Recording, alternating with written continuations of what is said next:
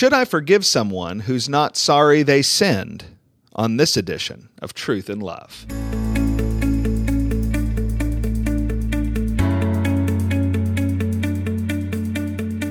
I'm Heath Lambert, and you're listening to Truth and Love, a podcast of the Association of Certified Biblical Counselors, where we seek to provide biblical solutions for the problems that people face. This week, we're going to talk about forgiveness on the podcast. And I have often said that one of the most controversial teachings in the Bible is the teaching on the command to forgive. One particular example of this is in Matthew chapter 18, where Jesus gives the most extensive teaching on forgiveness in the Bible, and he tells the story of an unforgiving servant. He tells this story about a man who's forgiven a massive debt, but will not then turn around and forgive his fellow servant a comparatively smaller debt. And he is punished for his lack of forgiveness by being thrown into prison by his master until, the text says, that he should pay the last penalty. And the haunting words that come at the end of Jesus' parable come from Jesus himself. And in Matthew 18, verse 35, it says, "My heavenly Father will also do the same to you if each of you does not forgive his brother from your heart."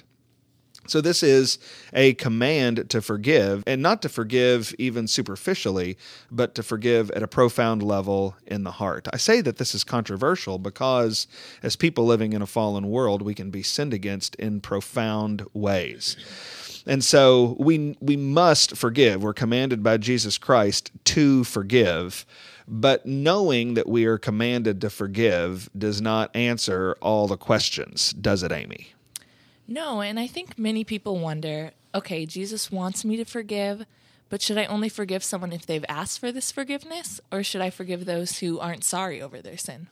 Yeah, this question is the one Christians spend the most time talking about. We know as Christians who have been forgiven of our sin by Jesus that we must forgive others, but the real practical question is, should I forgive if someone's not sorry that they sinned against me?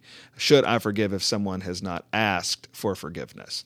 And the issue is actually raised even by texts of Scripture. So, for example, you've got a text like Mark chapter 11, verse 25, and Jesus says, "Whenever you stand praying, forgive if you have anything against anyone, so that your Father who is in heaven will also forgive you your transgressions."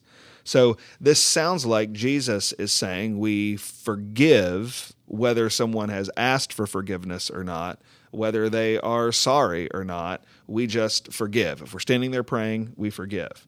But then you've got a text like Luke chapter 17, verses 3 and 4, where Jesus also says, "Be on your guard. If your brother sins, rebuke him, and if he repents, forgive him. And if he sins against you 7 times a day and returns to you 7 times a day, saying, 'I repent,' forgive him." So you've got these two teachings of Jesus. Jesus on the one hand saying, if you're standing there praying and you realize there's a problem with your brother, then forgive him so that you'll be heard in your prayers. And then you've got this statement of Jesus that says, forgive your brother when he repents. And so how do we solve this apparent dilemma? I think it helps us to think in two categories. I think we can think of forgiveness on the one hand as an action that transpires in relationship, and we can think of forgiveness on the other hand as an attitude that we cultivate in our soul. Jesus in Mark chapter 11 is talking about forgiveness as an attitude that we cultivate in our soul. When he says, if you're standing there praying, forgive, he's saying, release that person from your anger, from your bitterness, from the penalty of your sin right there. He's talking about cultivating an action in our heart, we might say, that is the willingness to extend forgiveness. But we settle the matter in our heart, whether or not they're sorry, whether or not they're repentant, whether or not they have asked, or whether or not they have remained silent. We cultivate that attitude. The action of forgiveness is what Jesus is talking about in Luke chapter 17, where we have someone who has come to us and has asked for forgiveness, and that is when we extend forgiveness.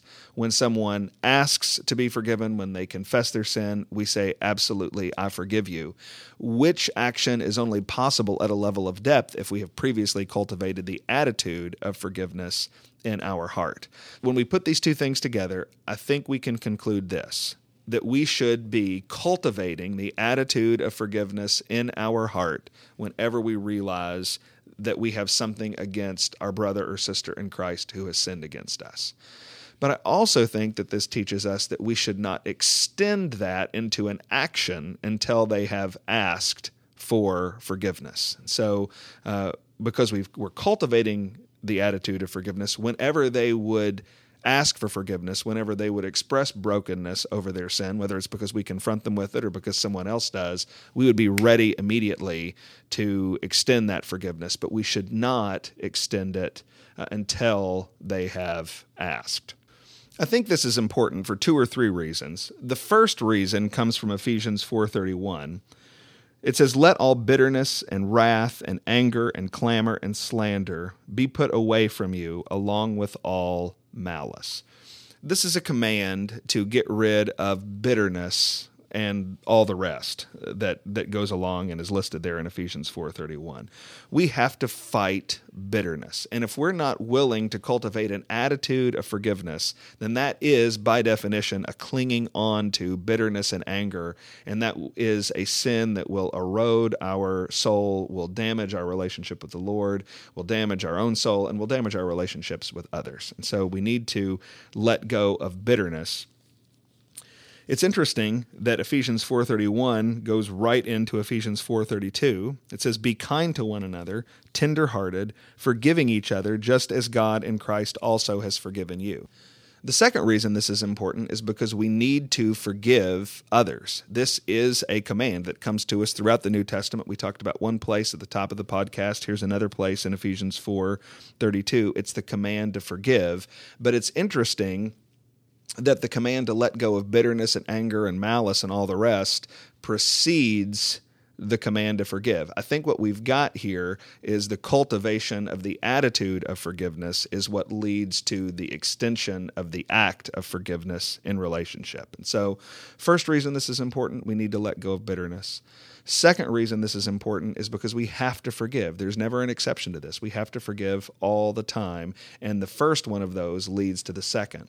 But here's the third reason this is important, is we need to not undercut the requirement that people who have sinned have to confess. If we have our attitude of forgiveness flow out into an action of forgiveness before that forgiveness has been sought, then we undercut the need of a sinful person to repent of their sin, and that's not good.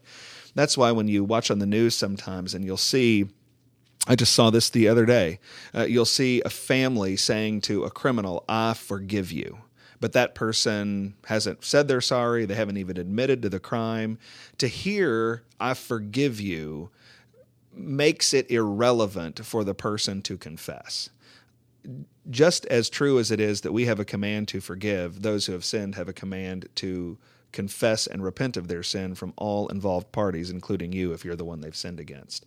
And so we need to withhold that extension of the action of forgiveness until the person has done what God wants them to do by confessing their sin. So that is actually a way to serve them and to be kind to them and to help them honor God's law even as we want to. You're listening to Truth in Love, a podcast of ACBC. If you'd like more information about this topic, you can read a book by Robert Jones, a counselor certified with ACBC, called Pursuing Peace, where he deals with this topic in very helpful detail. And you can also read my new book, A Theology of Biblical Counseling, where I address this issue of forgiveness in the chapter on a theology of sin.